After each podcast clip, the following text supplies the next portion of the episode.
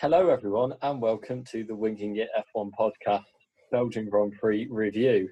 I'm Adam Dickinson, and I'm back from my two week holiday in Devon, and I'm here with Freddie and Nigel. Freddie, how are you? I'm very good, thank you. I'm back from my two day holiday in Devon, which no one noticed about because we structured the podcast around it. Um, in which I was, I think I went on the other side of the road to you, Adam, and yet didn't see you.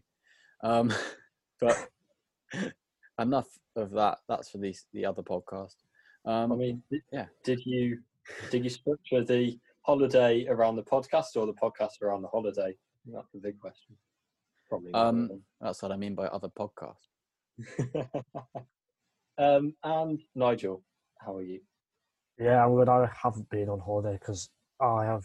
I always plan my time around these podcasts, as you know. So I'm very dedicated to the Winging It F1 podcast.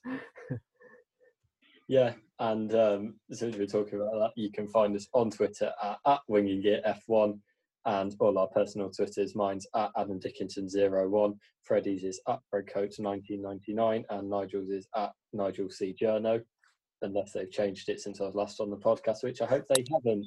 Um, no one's piped up and said anything, so I'm going to hope that's correct. And we'll move on to the Belgian Grand Prix.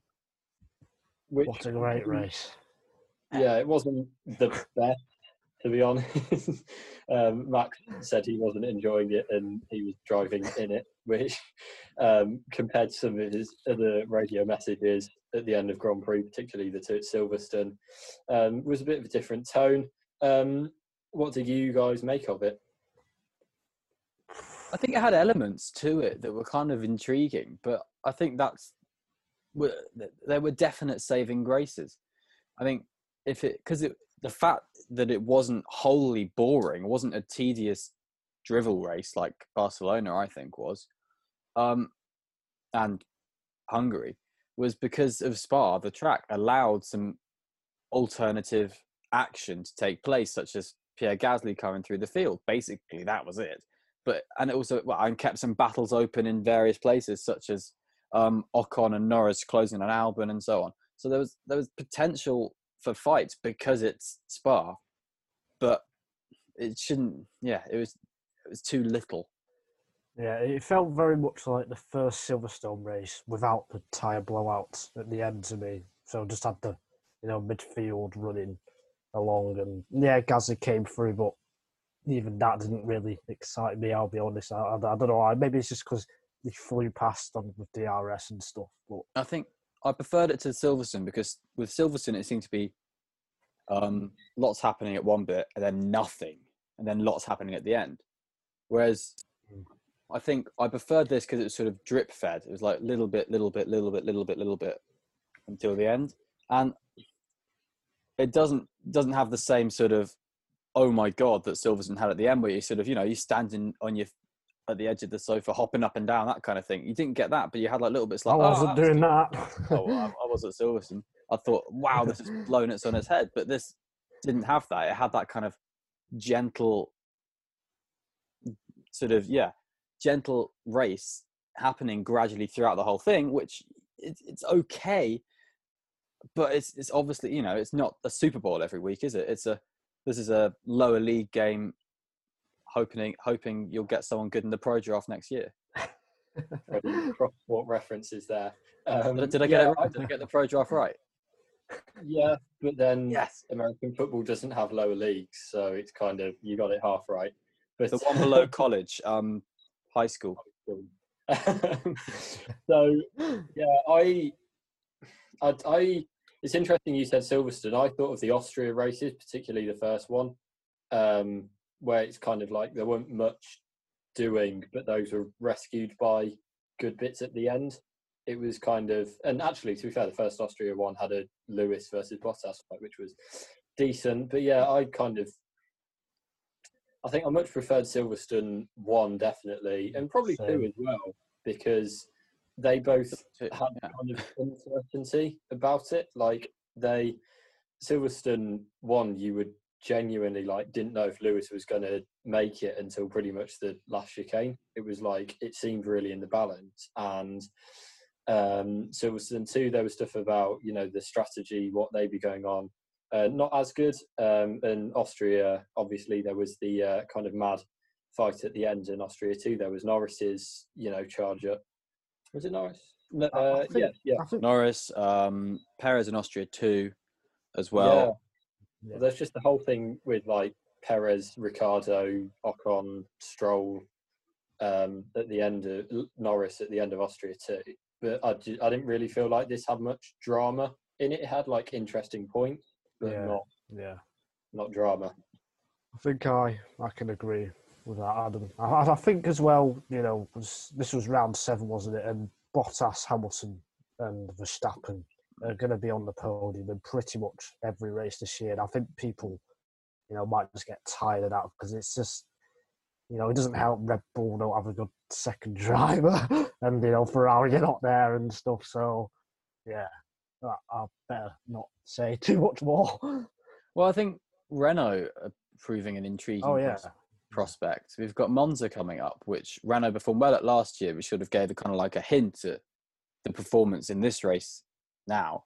And so, Mm. but they seem to be much better at that because they've been there in Spa. So I think in Monza, Renault are going to be a very interesting um, team there. And I think we've got the announcement of the Bahrain outer layout, which is just a straight followed by a straight with a fiddly bit. So that's going to be another thing to to potentially pin down on Renault to see well what's going to happen here. Then they could potentially, I mean, they started on the second row at Spa. What can they do in Monza and Bahrain? Mm. Yeah, it's. I, I do. I think Leclerc as well, kind of into that mix because he's been Not Like- today. well, no, not today, but in general over the season, kind of he's been Hmm. best of the rest quite a few times, and crucially in the races where he's been able to get podiums, you know, he's been when um, Hamilton, Bottas, Verstappen haven't been locking out the top three, he's been the one taking advantage of that the most. But Yeah. kind of on on the flip side, going to some power heavy tracks. Although he did he did well at um, Silverstone, Austria, and Barcelona, which were all kind of more powery tracks on paper. Yeah, they've got a bit more medium speed to them, whereas Yeah. the high speed and just everything about it just shot Ferrari in the foot. And uh, even if it is a, a draggy car that's a horrific setup in high speed corners, um, you'd still it, it seemed to sort of be like Leclerc had been dragged down to Vettel's Silverstone performance rather than the other way around, which you want Vettel to come up to Leclerc's Silverstone performance which was yeah Leclerc finishing on the podium and getting fourth or whatever it was in the next race, um, with Vettel you know on the fringes of the points. But on this, it seemed to be Leclerc just and Vettel were on a par with each other just at the back, and I think you know it, it doesn't look. It looks like they've taken step backs throughout the year, and yeah, Leclerc's been there when he has been able to, but it's looking more and more unlikely that there will be opportunities for Leclerc or Vettel even to potentially get get there and pick up where other people make mistakes. I think there's going to be few opportunities for that, and it's good that he's done it when he has. Yeah, it's just incredible what's happened to Ferrari, really. I mean, finishing behind an Alfa Romeo, same engine. I, I do think this weekend was a outlier for Ferrari. We know we knew there was going to be going to be bad, but for them to be this bad, Mm. they must have got the setup wrong and and stuff over practice because this was just shocking. They bear, you know, if, if if they didn't have Leclerc and Vettel in the car, they would have gone out. They would have gone out out in Q1. I'm pretty, pretty sure the drivers almost saved them in qualifying, and then in the race, everything well. Yeah, they had slow stops. Leclerc had no pace. Vettel had no pace. They had no tyre management. They were poor in the corners. They were slowest on the straights. They had no grip. Everything just went wrong. And the only thing that didn't happen was that they didn't hit each other. I mean, they nearly did on one- at one point. But it's just absolutely That's shocking. It, it really is. A, a multi-million pound company at one of the best tracks in the world is getting beat by an Alfa Romeo with the same engine, the same. It's just uh, for just Mayo that staggering. qualified last in I think Catalonia, but definitely at a few races this year. Yeah, and it's, and Alfa Romeo. That no offense to Kimi Raikkonen, but he's not exactly one of the best drivers on the grid anymore. so it's just, oof, I, I don't even know what more there is to say. They just Ferrari have got no speed, and and it just I, I have no idea how Leclerc got those two podiums he, he's had this season after the after the performance they've they've had today. Uh, well, not just today, over the weekend. So Well, there's Yeah. there's there's been some interesting comments that came out on the in the Ferrari press releases and everything yesterday. It seemed to be that every interview that Vettel gave, he was just like, "Yeah, we're just really slow. We haven't done a a setup that's aimed for the race or anything. We are just slow." But um, Yeah. Uh, Laurent Mekies said in or Mekies said in the press release that they had gone for a setup that sort of aimed towards potentially reign in the race, and you know they were. But that just they're trying to paper over the cracks in their in their the setup. middle sector is atrocious as well. So Yeah, it doesn't. they're not even clawing it back. Their, their setup is gone uh, out of the window, and Mm. they haven't got any straight line speed because they cheated last year and presumably the year before. And Ooh, cheated. Might not have. But they might not have. yeah, they might not have cheated. Um, so they would win now. No, they've cheated. And um, come at me, lawyers. And FIA. and but yeah, and so you've just got whatever Vettel said yesterday. It's just like I think this is our performance, and it is. It's It their performance. it was. They they even with Sainz not starting the race, they they finished where they started. Yeah, Carlos Sainz in the middle of the race. Sorry, Adam. He, uh, he- when Leclerc got overtaken, Sainz went like that or something. It was obviously Sainz. Yeah, he did. Ferrari next Yeah, year. they they mentioned that on the um, on the BBC coverage. Yeah, Yeah. yeah, it's not. Poor guy, but whatever. Yeah, you wouldn't. I think the the Norris Ricciardo battle is going to be mega next year, but yeah, for Sainz, you'd just be.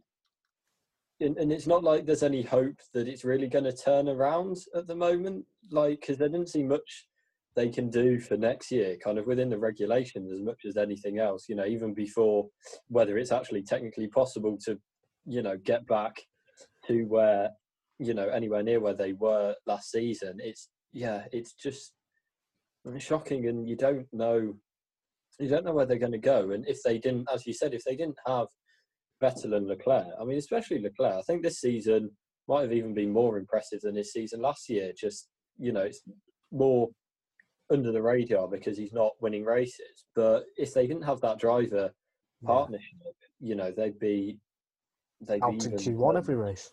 Yeah. yeah. yeah, it wouldn't be it wouldn't be good. That's for sure. I think it's it's a shame over. It's a shame that we've got three dominant drivers in the field rather than two. Because if it, if we only had two Huh. drivers dominating, then we'd have like a new face on the podium every week. Wow, That'd they're be- revolving third position, but we don't. Yeah. It's fourth. That'd be brilliant. I'd love that. That'd be so good. But yeah, I mean, it would still be just like whichever. It's, it's the whole like it it lends itself to the Class B argument, which is if you take away the top three teams, there's still a, the driver in fourth would then technically dominate. Who, who- who's the third team? Is the third team? Um, is it Renault Racing Point? Is it McLaren? Technically, Ferrari is one, two or three points behind Racing Point. so who knows? It's just it's it, it that's interesting, but Mhm. it's just not the top. You're right, Adam. thank you. It's okay. But like, so yeah, even if they, even if they, even if you've got, you know, junior Ferrari engine strategist at the factory sits there, goes, oh, what if we do this? And they go, yes. Then it's a bit like, oh no, it's three token systems. We've got two tokens, which is the new the new regulations to save costs and to save um, on massive regulation change on the um, the money saving for the massive regulation change coming in 2022 to save money on that, the token systems have been reintroduced for this year. You've got two tokens you're allowed to use essentially, and big engine sort of alterations is going to be two tokens. So even if they find a cure, then they're not going to be able to implement it. It's just they're not. Yeah. Yeah. Shouldn't Um, run lots of fuel, should you? Well, while we're on the subject of top teams, top three teams, perhaps, um, what, what what's going on with Racing Point? Because we've, you know, debated whether they. because we've debated kind of whether you know where they are in relation to Red Bull, but they just don't. You know, a track which coming into the weekend you kind of would. They've done strongly in all of their guises at Spa historically, and you kind of would have expected them to be somewhere near there again. They've you know not had the they've got the Mercedes engine modes, had them this week, and they've just then you know they're not where they should be, where they want to be. What? Yeah, I mean, I mean, me, me and Freddie thought to a bit, Perez will get third place this weekend. I think in our Did we? predictions last Oh. week, I, th- I think we both said Perez. There we are. Definitely one of us, but yeah, they were nowhere, weren't they? They got the strategy wrong with uh, wrong with Perez today, I guess, uh, by not pitting under the safety car. same But he still finished a second off Stroll, so arguably that's where he would have finished in the end because. I don't the- think he would have finished behind the Stroll. To be well, okay, he would have finished ninth. That would be it. It's still the same points to the team. I, I, I I- think I think it would have shaked out pretty similarly because at the start of the race, even if they had pitted Perez um, under the safety car, Perez was still three or four positions behind Stroll because Perez just got a pretty naff start. So even if he had pulled it back and you know ordered, filtered through, I think they had a better race been in a car than position. I think they had a better race car than McLaren. Though. Then how did so Norris jump both of them and finish seventh? I don't know. Yeah, No, they just had a crap. Right, you're, you're, you're right. I'm wrong. They're, they're- they're just it's, it's a historic track that works fantastically well for them. Spa is a symbolic track for for um, Racing Point, Force India, Jordan, all of them. But for Mm. some reason, I think be it just Renault getting there on the strap on the on the setup a little bit better with the, the trim, and McLaren sort of being on a par and just sort of occupying it slightly better, whether whether Sainz not being there allowed them to focus entirely a whole team behind Norris. But that's you know that's negligible difference, frankly. But they were able to just about switch with get get the jump, and that enabled Norris to then to just. I mean, Norris to keep on the back of Ocon. Really, I think Stroll ate into his tires quite a lot, and I think it's just you know one thing led to another, and then ninth and tenth. That's it. Yeah. and I think it's just everyone everyone else teams just do sort of a fraction of a different route to them and just do a fraction better, which is all I can really think of. on, on that, like for so long, Racing Point Force India have been the kind of team that would get the most kind of value Mm. for money, most uh, value out of you know, like Yeah. the position they were in in the race, whatever. They kind of you know seem to be the team of the midfield that you back to you know take advantage of stuff like that and get an edge over that if they didn't have one in the car. And this season, they've kind of been the opposite. They've probably been underperforming in terms of results compared to where the car is because you know McLaren, Austrian Grand Prix aside, they've not been kind of stellar. They've had they've had a few fifth places, but they've not. Spain, they were clearly third best. Yeah, exactly. You're right. Fourth and fifth, I've missed that. Spain. Yeah. solidly. and literally in two Silverstone ago. too, with, without Hulkenberg's um, calling in some issues at the end, um, they would have been fourth and fifth again in that one. Mm. So they should they should really have done better. You're right, and it just I seems to feel- they've just been slightly.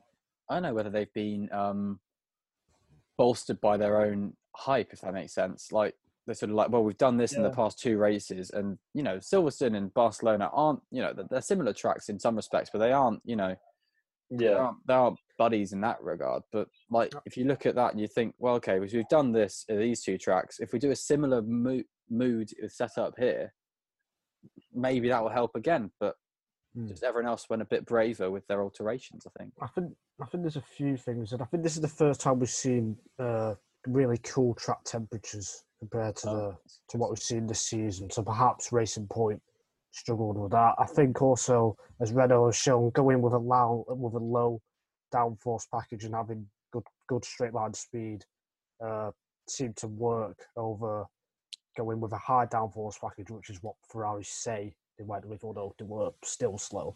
But uh, Drag. yeah, I think I think those two I think those two things maybe combined to uh, as to why Racing Point were off the pace, perhaps.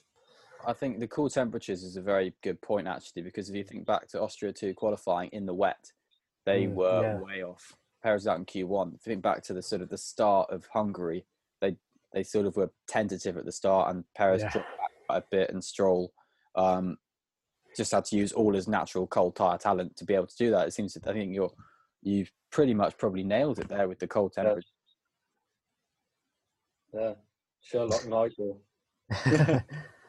Um, and one of the teams you mentioned there, Renault, we've touched on them a bit already. Where do you think those they fit in kind of to the picture? Because they've they kind of seem to be the form team, maybe I don't know, and they've had, but I, I don't I don't know I don't know whether it's Ricciardo is kind of outdriving the car because he is compared to some of the other drivers in the midfield battle, he's kind of in the same way as Leclerc. He's a proven talent, a proven race winner. So I don't know whether it's him outdriving the car. I mean, Ocon had a great result today, but where Nigel, where would you kind of, what do you think is going on with Renault?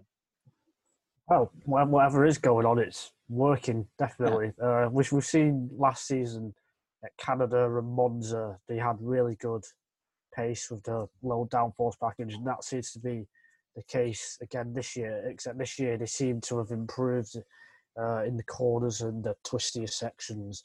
So then, yeah, they they really seem to have pretty good form. Uh, and as Freddie mentioned before, I think we can expect them to even be pushing Red Bull at Monza. But yeah, we can talk about that in the next podcast. Uh, but yeah, it'll be interesting to see what see if they can continue this at, at other tracks with the consistency and um, to be consistent. Sorry, but yeah, I think Fernando Alonso would be quite happy. He's he's re-signed for for 2021.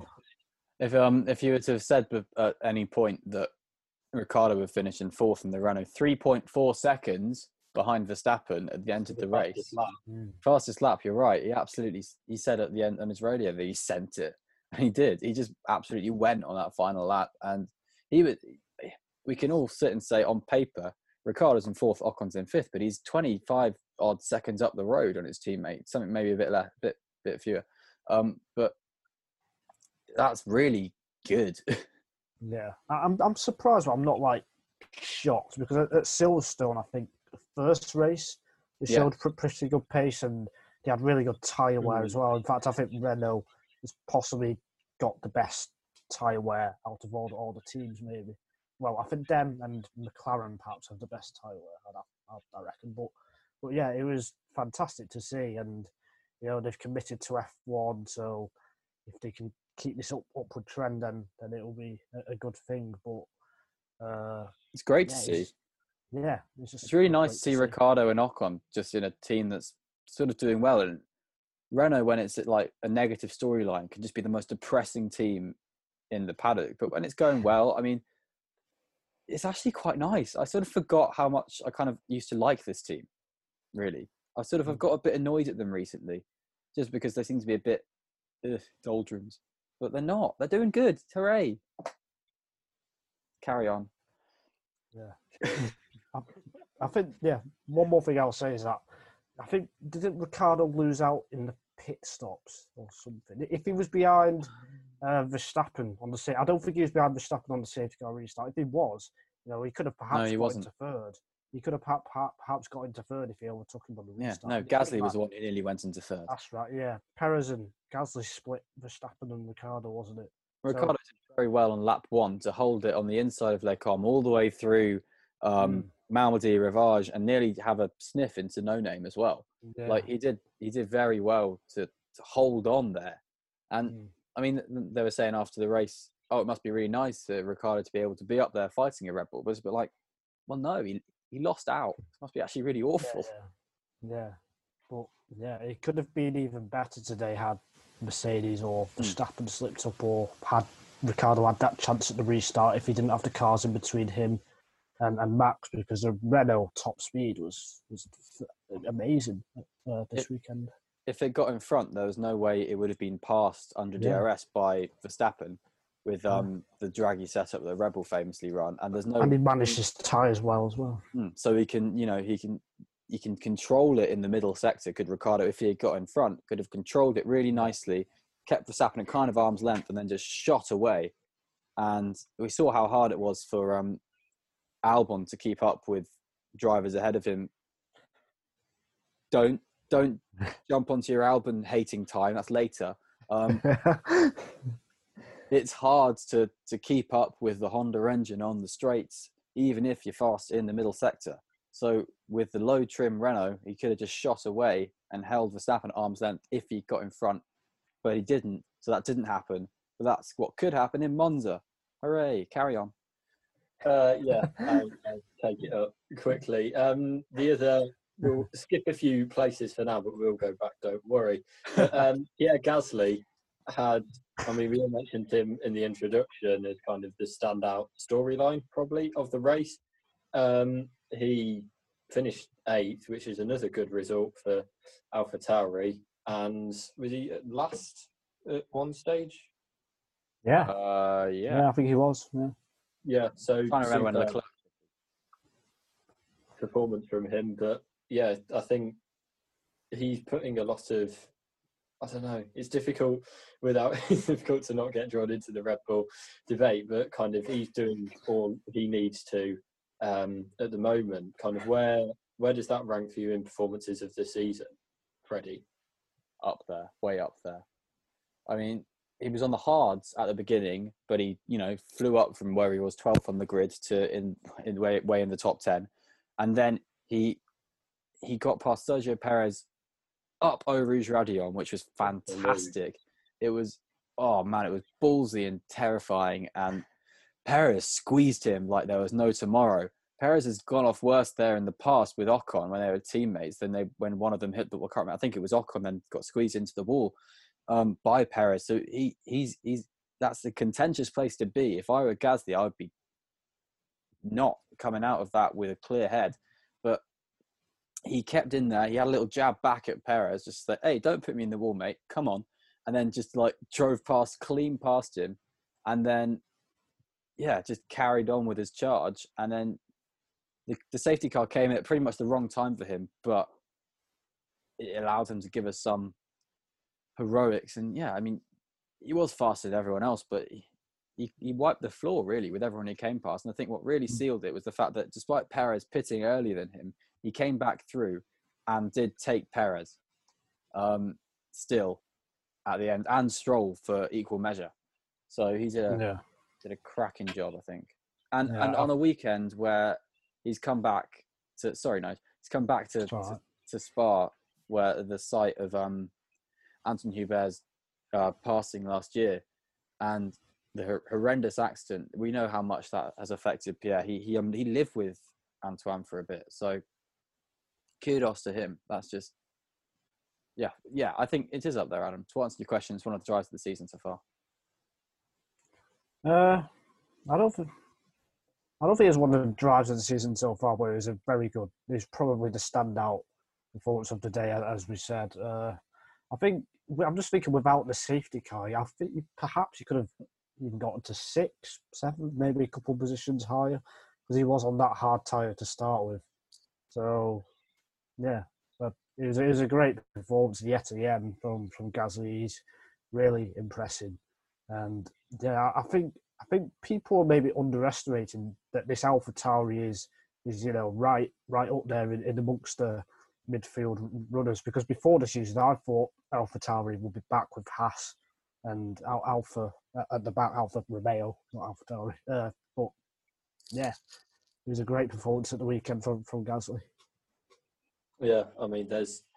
We'll talk more in another podcast about the Gasly, Albon, Red Bull situation. Um, I'm sure we've all got plenty to say about that. But Albon did finish sixth. He didn't get the best strategy. It's like the third race in a row. I think that he not had the optimal strategy, and I don't really understand where Red Bull are coming from with that. Kind of where and he, he he held off Ocon, you know, for a few laps. To be fair, on very worn tyres before succumbing on the final lap. But kind of is it uh, is it again kind of difficult to rate that performance from Albon because of the factors against it, or kind of yeah? What are your thoughts on that? We're, it's a bit of a standoff here, so who goes first? Um, I think it is hard to rate.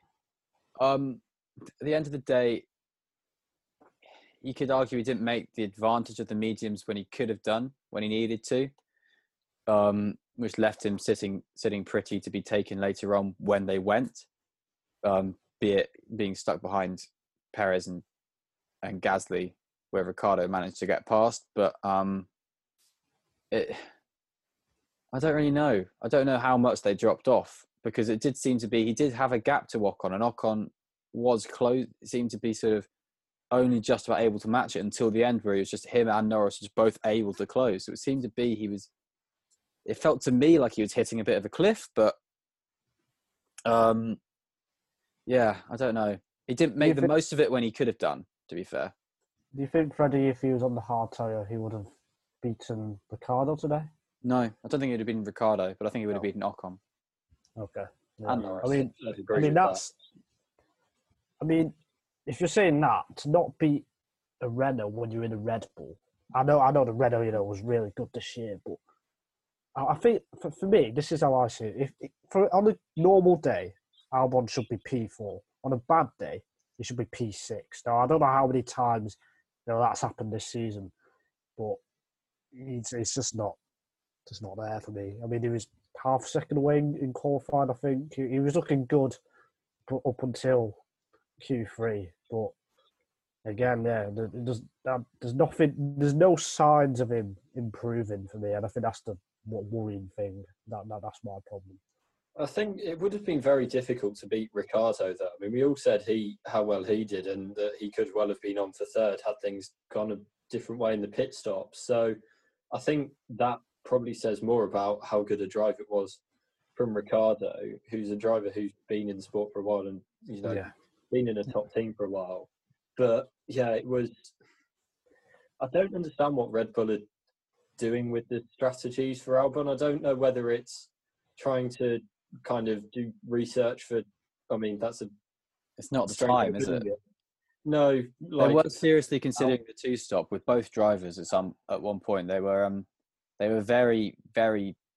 I think with Albon, I think they were certain that they would be going onto a two stop perhaps, but then they're like, oh, he's able to manage it just. But I think they were very careful to do the do the one stop. But I think they were genuinely probably close to 70-30 convinced they were going to do a two stop, and then could then you know, if they do a medium step when everyone else is on hards with Albon, then he can get track position later on. Um, but obviously that wasn't the case, and at that at that stage in the race when they were pitting, the tire knowledge was just not there because it was it was a bit too early. Because mm, Perez made the softs last quite long, but it was it did yeah, that's Perez, and it was only it was only a pretty similar difference then for a couple of laps before Gasly pitted on the hards. So the tires seem to be a bit bit weird there, and Spa's such a long lap that it doesn't really help either with tire tire information. Um, Like Hmm. you can't really easily predict like oh well if it's a 60 lap race you know 20 30 40 it's easier to sort of get your head round whereas a 44 lap race is slightly harder anyway but you know that shouldn't cut it for F, for F1 strategists but yeah yeah so I yeah. don't think it's fair to you know pin pin it on Red Bull's strategy because ultimately, you know, even if you get a bad strategy, you still have to make the most of it. And and again, we, we you can't judge Albon on what even if he has an amazing race, he say gets on the podium or something through through luck. You can't really judge his season on, on one race. You have to look at him through the season. And this season, he hasn't he hasn't really shown anything. Like I, I think today it was the best race of the year for him so far out of the seven races, which which says a lot because even if even with this, which was his best race, I think he was still wasn't like great. I guess. I mean, I'm determined to not get sucked into a debate on his wider season, but I just I can't. Over the last, I- I just don't get it with Red Bull with the strategy. Like I They're don't. trying to do something different because because they know he doesn't have the pace, so that they're trying to do because But- they know he doesn't but have with the pace. 30 laps to go Yeah, like, I mean, I would say that if they, if it is because they don't on C2 that he C3 has the C4 pace. Yeah, I mean, it's, if, it's if a step below the tires if they are saying that it's because they don't think he has the pace, then you know that would be a worry to me looking at it. But it, it feels like given given the kind of position that they were in, that he's qualified high up, and you know he's not been in this position of kind of being in the top six that many times and kind of being on the same strategy as everyone else. So it just would have seemed a lot more um, valuable to see how he goes on a standard strategy and get something from that than put him on a different strategy for, uh, you know, I don't know whether they were trying to beat Ricciardo and get fourth, but yeah, it Yeah. just seems. Yeah, but, but even if he was on the like- yeah. hard, even if he was on the hard tyre today and he finished behind Ricciardo, got fifth, would you have been impressed with that? Well, we, I don't know. I, that? We don't know.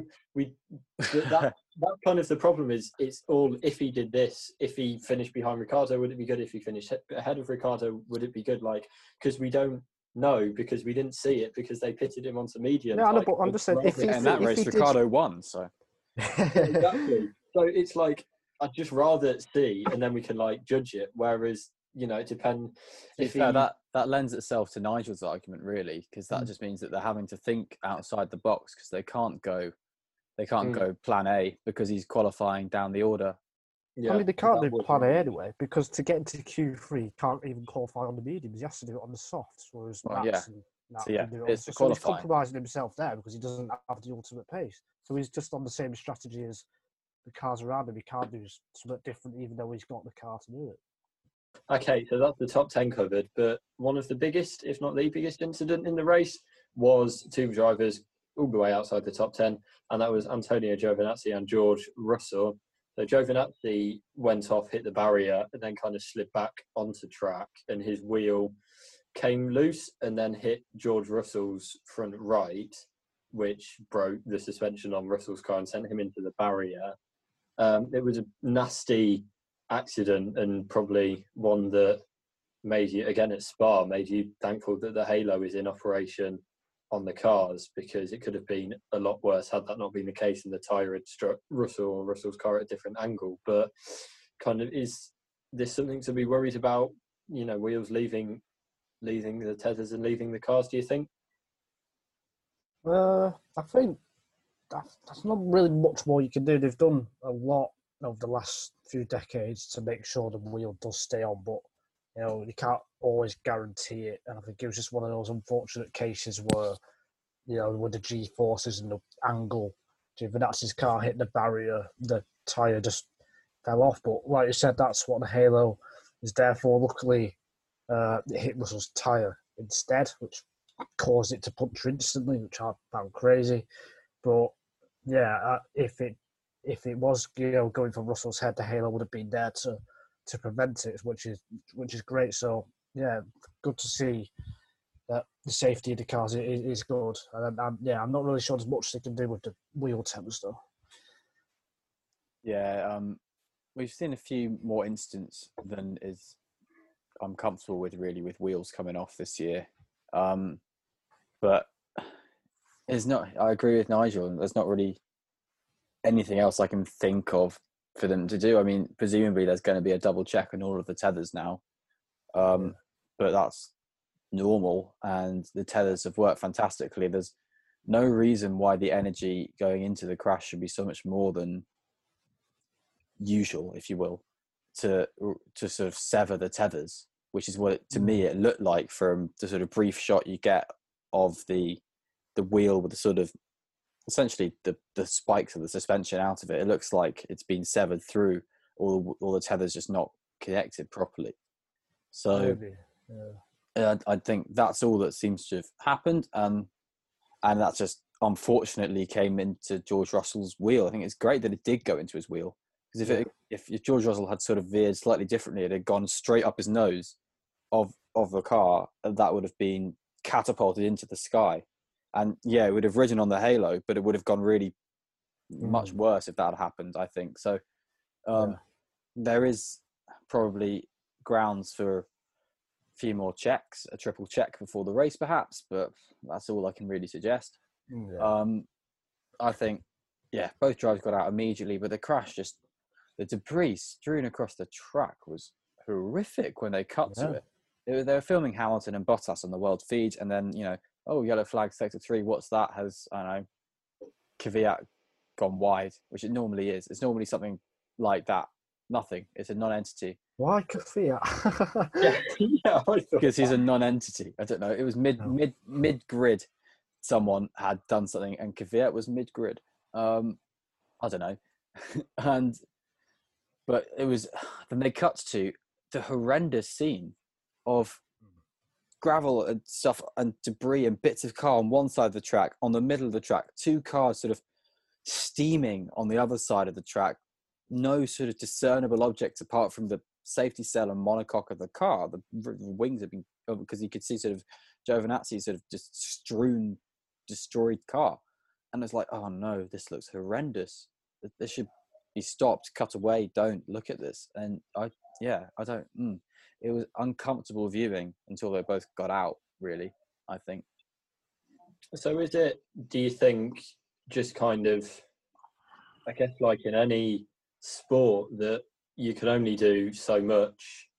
You know, you're going to get freak accidents in Yeah. in everything, and and the Hubert one springs to mind because that's you know such a tragic event. But they didn't actually change anything on the cars or the tracks that I'm aware of, and they just kind of concluded that it was a freak accident and nothing could be done to prevent it. Do we think this is, you know, the same thing that the tire tethers are incredibly, incredibly strong? I think that something like they can, in terms of tensile strength, they can pick up something like 13 F1 cars and Wow. hold weight, which is incredible. Is it just something like that that we?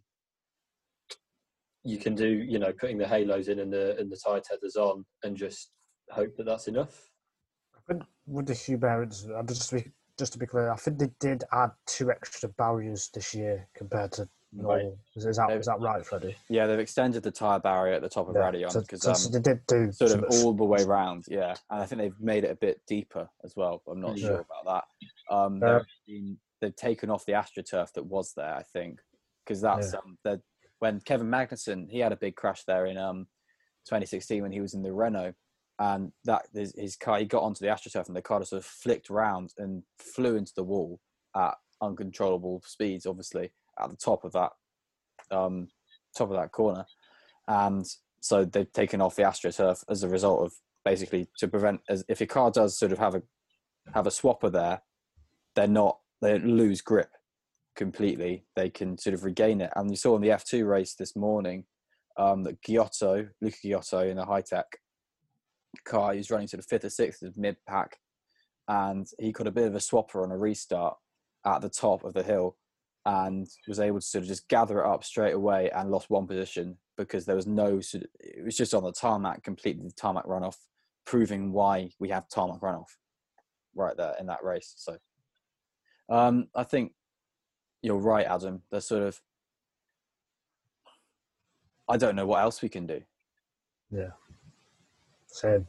That, Yeah. yeah. I think there's in you know in every sport. Obviously, cricket. Philip Hughes died. Must be like five or six years ago now. But that you know that was kind of similar, just one in a million chance. And we've had footballers collapsing from cardiac arrest. Same in cycling. Same in rugby. I think you know there's concussion problems with a lot of sports as well. But yeah, it is, looks like one of those freak accidents that is quite. You know, you've just got to hope that the one million chance doesn't come off because the safest thing for any sport or any activity to do is not go ahead. But Yeah, you know, you're it's right. acceptably, it's an acceptable risk, and I think in this case it it is. Yeah, yeah, completely. I agree with you. And yeah, I mean, the worst that happened to Russell and Giovinazzi was that they were slightly winded. Russell was back in the pits before the end of the safety car. It was a very fast Belgian marshal or something on a scooter, but um, they, yeah, both straight up, straight back at it, and you know, on to the next one already for them. So Okay, well we've covered that. The only other kind of major incident happened before the race started with Carlos Sainz not making it to the grid with an exhaust problem. Um, it's off the back of last week, and I can't get the thing. up. Um, off the back of him getting a good, very good result in Barcelona. Yeah. Um, two weeks ago now, and I mean, how frustrating must that be for him? Because he's not he, he's trailing Norris in kind of the standings and in performances. Probably Norris has been the more impressive driver, and then he gets a bit of momentum up, and immediately it's cut because he can't make the start. Yeah, it's massively frustrating to not start the race. You know, reliability issue. Well, we don't really see these kind of issues too much nowadays. I know Nico Hulkenberg didn't start the race uh, a few few weeks ago at Silverstone, but yeah, for Sainz, it's just one of them things. Really, you have to move on and hope hope for better. But but Norris had a decent race. He lost out at the start again, which was a bit frustrating for him because because it's, it's quite a few times he's lost out at the start, but he seemed to recover quite well. I think I think the McLaren is a car that runs well in clean air, but in the traffic, it struggles a little, little bit compared to say the Renault or the Alpha Tauri.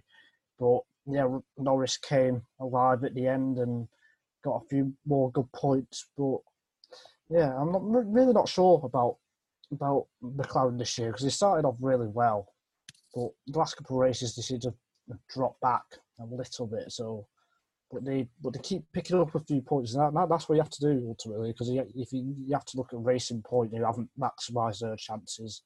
So so yeah, a race of two halves for for for, for McLaren. Yeah, he was straight away relegated to fan before the race. It was a bit of a shame for him, really. Um, well, I don't really know how to, to deal with that if you're a driver. Like you, mm. You look at it, and but I think particularly from a team perspective, like with so much practice, so much effort to get to that stage, and pit lane opens 30 minutes to the race. You know, you're psyched up. Everyone on the team is psyched up. Everyone's ready. You've been going over everything from um, since two o'clock the day, three o'clock the day before. You've been looking over all the data looking over what's the best opportunity up until late at night, early in the morning. You're back doing that, figuring out the best strategy. So it's like, cool, now we're in the car. This is it. We're going to do this. Oh, the exhaust has gone. Damn. Back to the garage. End of. And you just think, oh, it's the most crushing thing that you get to such a stage. And I mean, at least it wasn't the last lap, but like for, for Lando last year, where he broke down from fifth place, a solid, brilliant, one of his best drives of the year last year, and he lost a 10 10 points straight out. And at least it wasn't that for Carlos Sainz, I think. But yeah, I mean, it's, it's kind of irritating. I think Sainz has been one of the unluckiest drivers this year because he's had uh, problems with pit stops. yeah, that that, and he's also had problems in the races mm. with pit stops and stuff as well when he's been running in a in a good good position. Then you know, uh, Spa he didn't even start, so yeah, I think it's a little bit deceiving the Norris Sainz battle was to Norris is ahead, but um, I don't think Sainz is as far off as, as some people think. It did leave a bit of oil on the track as well. It was a bit slippery in the final, yeah, final chicane. Like Hamilton went off there, Bottas went off there. Sort of when they're on the kind of in their rhythm, they're sort of a little bit. They're in the zone, a little bit, you know, just getting on with it. So hard at the front. Oh, it's gone a bit. Oh, okay. Oh, oh, oh, and that's it. Oh, gone wide a little bit. Oh well, because you know, a touch of oil down there, perhaps from his exhaust. They showed a clip of it before the race, and it was sort of spilling out a bit, but nothing massive. Um, it seemed to um, it didn't really help Lando Norris at the end because then he locked up when he was having a last lap sniff at Alex Albon for sixth place. Then he locked up and just completely missed the corner. Um, bless him. So it was mm, shame for Sainz. That's all I can really say. Shame for McLaren. Hmm.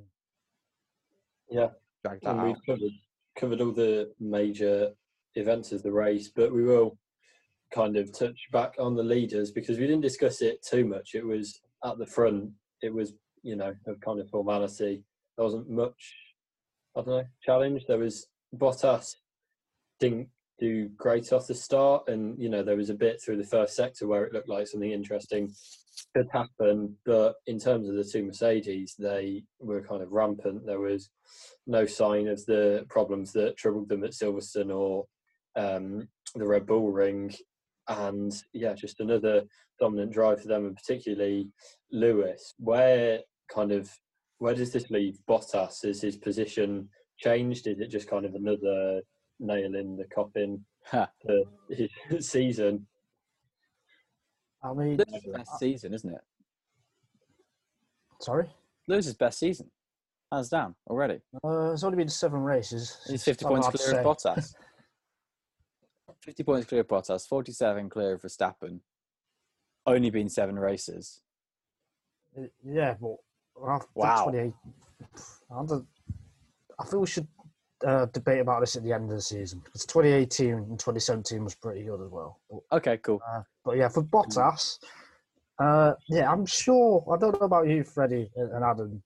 Uh, Freddie, you could see the pictures obviously, but Bottas looked really close to Hamilton down Eau Rouge, and I thought he would at least have a Mhm. chance to get side by side down the Kemmel Straight because Eau Rouge is flat even at, at the start. So Yeah. Bottas must have lifted or whatever to for whatever reason. But yeah, I'm I was thinking right, he's going to get him here down the Kemmel Straight because we know how draggy these cars are. Get the slipstream and take the lead on the first lap. But it just didn't happen. And the same thing happened on the restart as well. Nowhere near and didn't even get close. I was like, he knows those are his chances to win the race, and for whatever reason, he he didn't go for it. I don't know whether it's the team telling him, you know, don't attack, or is it him, you know, not being able to do it. He's baffling.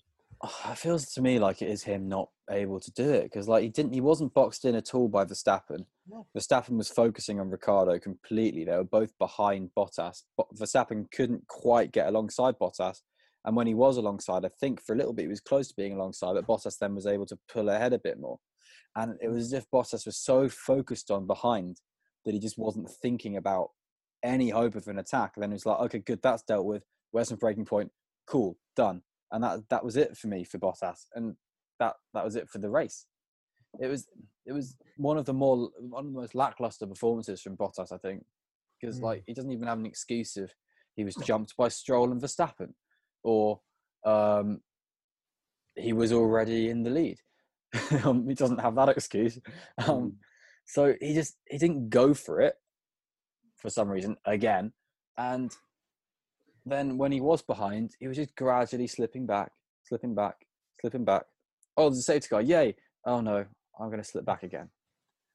He's not, Come on. He's had, he's had quite a lot of safety car restarts this season from second place and not managed to make any of them work. But in over the season, who do you think is Hamilton's biggest rival? Would you say it's Verstappen for the title? Would you say it's Verstappen or Bottas? Himself. Uh, himself, yeah. How's was going to say, yeah. Probably. And he's, if, if, if Verstappen or Bottas is going to give it anything, there, there's only three points difference. I think at the moment you can only you can't you can.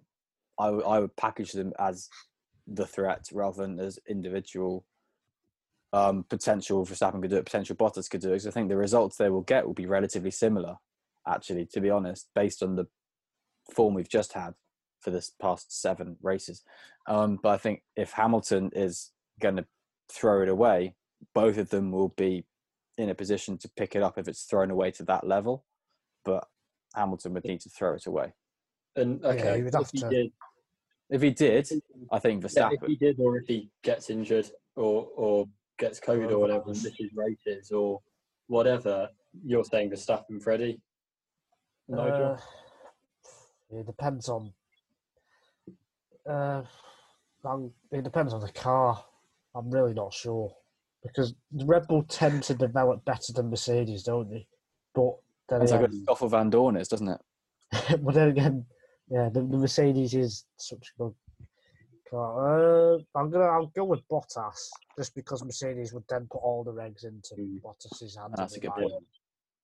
Yeah, I think it is quite a flawed question, but that's what we like. And yeah, I'd, I'd go with Bottas. Kind of sad well. we're having to ask that question, isn't it? Can I give, Um, a, can I give yeah, a shout out to my least favourite rule in Formula One? no? Um, So Okay. moving, no, um, so it, I think it was for 2019, might be in 2018 season, that they said um, we're going to do away with the safety car line rule, and you can only overtake at the start finish line. It's like okay, fair enough.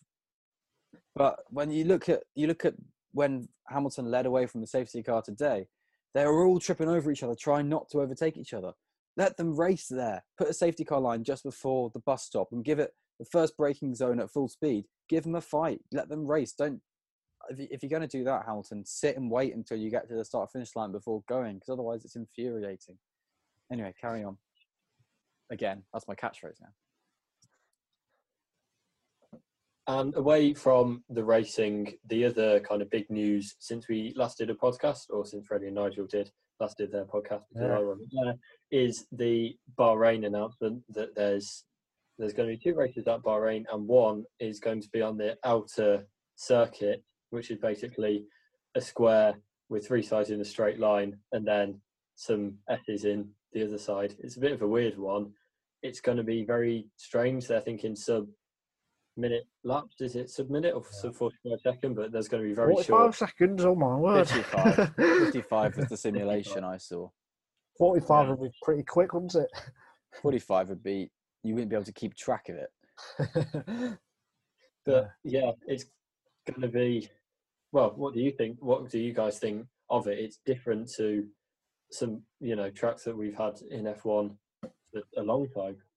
Yeah, it's good to see some variety. As I talked about for a certain website a few months ago before the season, variety is what Formula One needs. You need different styles of tracks to have different results and all that stuff. So having a circuit like this where they're gonna have to put low downforce be good down the straights is gonna be a unique challenge for the team. So yes, Mercedes might still get one and two and they probably will. But behind that is gonna be a whole train of cars, and it's going to be great. Yeah, it should be should be pretty fun. It's going to be great for the F2 finale. Yeah, That's where the final race is. It's going to be a sprint race around um, the Bahrain outer layout, which is just going to be a slipstream fest in the way that F2 can be on most tracks, but it's going to be ridiculous. And if you go, if you're looking at F2 as it is now, where you've got 10 points separating the top two in the championship, boom, boom, boom, it'll be brilliant. So I'm really looking forward to it more for that than the F1. It's going to be a sprint race on the sprintiest circuit that F1's had for a very long time. I think Mm. someone, I heard someone compare it to the Avus track in Germany that they used in the 50s. It was literally two massive.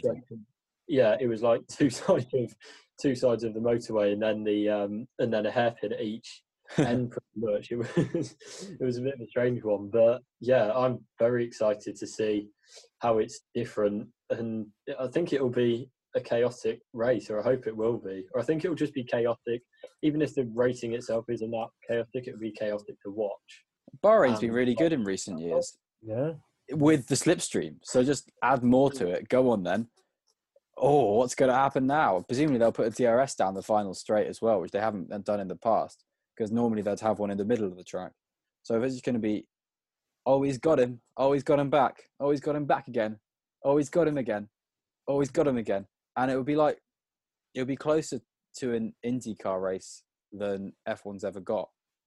Yeah, Yeah, F1 should be more IndyCar. That's there'll be no definitely point. another podcast. There'll be no point having, you know, you might as well just have one DRS zone starting at like the third straight, Hmm. kind of the, the straight that goes to the last corner, That would and then finishing. Yeah, just just do that because like it's all for three quarters of the lap. It's all going to be flat out DRS anyway. So yeah, I think I'm excited to see how it works. And Give them know, a if it's nitrous button. Out from Mercedes. How dare Um, you? How dare you suggest holding back the people who are, are winning, Nigel? So that's what the FIA are trying to do, except it's not going to happen. I mean, yeah, they might- they as well have Nigel just Stewart Chew. instead of bringing in Johnny the, Herbert. instead of bringing in the engine rule, I feel like they should have just like you know given give Mercedes some weight lead weight or something. Like it's it's still it's the same amount of targeting, but I don't know. I, I know you discussed that. at length. BTCC. Um, Let's yeah, it. Ballast. like yeah, I know 60 kilos in Lewis Hamilton's car, or however it is that they give- to Ash Yeah, Sutton these 60. days. 60 kilos. but it's just like it's so kind of targeted at Mercedes. Like it's it kind of or feels like Yeah. that's the aim of it. Um, but yeah, we or you discussed that, and I think you kind of echoed a lot of my thoughts really on it. So we won't go into that. And we have got to the end of the Belgian Grand Prix review and a few other things besides. It was good to be back, good to be chatting about this stuff after two weeks away. And yeah, we will do. um, Oh, I, I, I really missed doing this podcast while I was on holiday in Devon by the beach. yeah, I was. I, I listened to the um, spa preview on the beach. So yeah, sitting sitting out sunbathing. It was great. Um, but we will be back next week or in a few days for our Italian Grand Prix preview. Um, we'll be doing more Albon talk, and we'll also be talking about the Italian Grand Prix because that's what this podcast is. Um, but we've talked about our Twitters earlier in the show. But Freddie, Oh, where no. can people find us? Oh, here we go. We have our very own Oh, podcast Twitter account, which is at Winging It F1, where you can find various tweets. Um, yes, we have all have got our own personal Twitter accounts, where the tweets are also various. Um, mine is at Fred Coates 1999. Adams was and still is at Adam Dickinson 01, and at Nigel C. Journo is the tag of young Nigel. We can also be found as a podcast on YouTube, on Spotify, on iTunes, on Google Play about a day afterwards for some reason, and on Acast, which is our podcast provider. We've got our own website where you can find the podcast, and that is really kind of it. There's nowhere else. There's next week. Yeah, we need to start doing that at the start of the show, really, because. No, we just need to stop doing it. To be honest. Um, but but but then now- people will never know where to find us. Yeah, even though they're watching or listening already. But, yeah. No, they're not. Give us a wave if you're watching. yeah, well, we will. On that note, we will wrap up from me, no, Oh, uh, gosh. Freddie, Nigel, and me. But you didn't wave. I mean, Yeah, I know. the end, the end of the podcast are always chaotic, but yeah, Thank we you very will much, See you. Yeah, thanks for listening. We'll see you in a few days for our Monza preview, and until then, goodbye.